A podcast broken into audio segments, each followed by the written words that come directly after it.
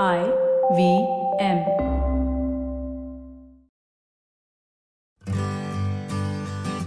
Hi, I'm Utsav, a behavior researcher by training and a slow traveler by passion. Postcards from Nowhere is a travel podcast where I condense a decade of travel experiences and explore not just the where, but also the why and how to travel. My stories emerged from slow traveling the less explored parts of the world Bosnia and Herzegovina, Armenia, Uzbekistan, and even China. At the end of each story, I give practical tips and new ideas about how to travel better. This week, I take you to Yugoslavia's best kept secrets, which are abundant but grossly misinterpreted, and what they teach us about the world. Serbia declared independence as late as 2008. However, it is recognized as a sovereign nation only by 98 countries. On the banks of the Ibar and Sitnica rivers lies a municipality town named Mitrovica, well known for the nearby Trepča mines, rich in zinc and lead. During the Second World War, the Nazis had occupied the mining town. Back then, it was a part of Yugoslavia. The Nazi war effort was partially bolstered by them, sending shipments of zinc and lead to their ammunition plants. The mine's workers were forced to work for the Nazis' enrichment against their will. Trepča mine workers began planning an uprising against the Nazi oppression. Consisting of ethnic Albanians and Serbians, they collectively formed the Miners' Troop Unit to combat and rebel against this occupation and abuse. Just before midnight, on July 30th, 1941, workers detonated backpacks full of explosives on three pillars of the mine's cable car system. They continued their attacks in an attempt to make the mine dysfunctional. These revolts severely impacted Germany's ability to source raw ore for their war waging efforts, because it not only supplied more than 40% of their lead ore, but also produced batteries used in the submarine fleets. However, many lost their lives in the process. In order to honor the fighters of the Miners' Troop Unit, a 19 meter tall structure with two massive fluted concrete columns was constructed. They were essentially a replica of the ore cart, which gave the town its identity. But what if this monument was just another one. Amongst the hundreds, if not thousands, scattered all over erstwhile Yugoslavia, right from present day Slovenia to Macedonia. What if these monuments are amongst the best kept secrets of the Balkans? February 12, 1942, in the Serbian city of Niš, which had doubled up as a Nazi concentration camp, 105 prisoners escaped from the camp during a daring plan, which came to be known as the February Escape. With the death of 11 German soldiers, it was one of the first successful concentration camp breakouts during World War II. Five days later, on February 17th, random executions of prisoners at the camp began in retaliation of this escape. To honor them, a memorial complex was constructed.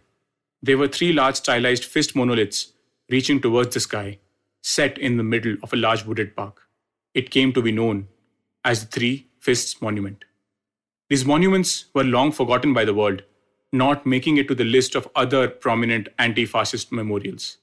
Till a Belgian student, doing his PhD in picturesque landscapes, photographed 25 of them and published them under the name Spomeniks, the monuments of former Yugoslavia. In all languages of former Yugoslavia, the word spomenik denotes any kind of architectural or sculptural work dedicated to important people or events across historical periods, regardless of their artistic or political characteristics. He made a near complete digital copy available online.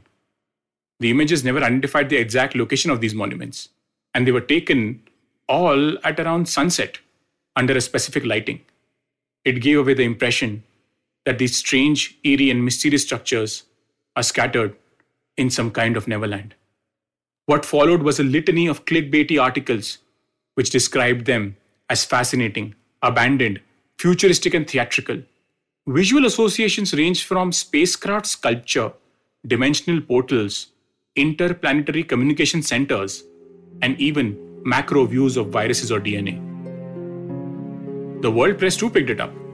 The British newspaper Guardian described them as, and I quote, looking like alien landings or crop circles or Pink Floyd album covers commissioned by Tito to commemorate the Second World War battle sites.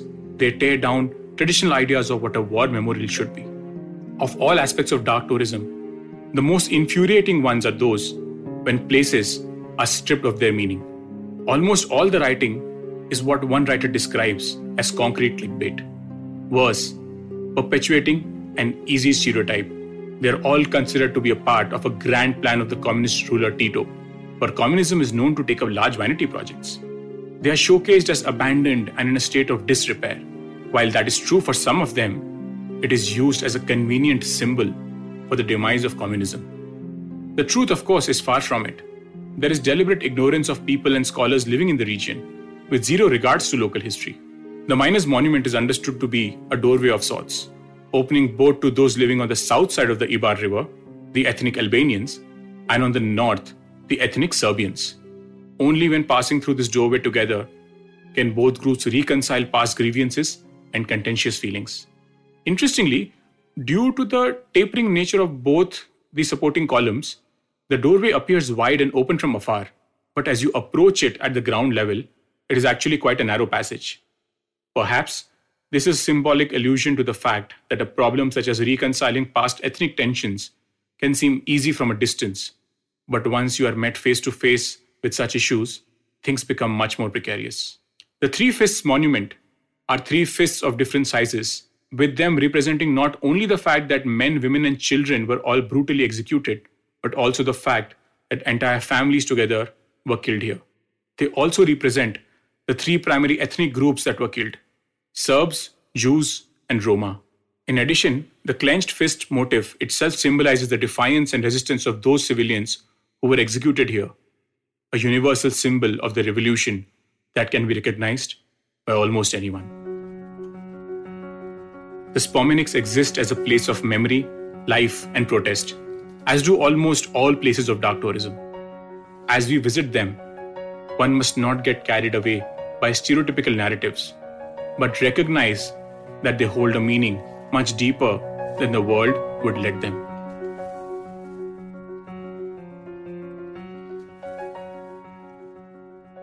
If you like this podcast, don't forget to check out other interesting podcasts on the IVM network. You can listen to us on the IVM Podcast app or ivmpodcast.com. You can also follow us on our social media. We are at IVM Podcasts on Twitter and Instagram. If you want to reach out to me, I am Utsav Memory on Twitter and YV Travel 42 on Instagram.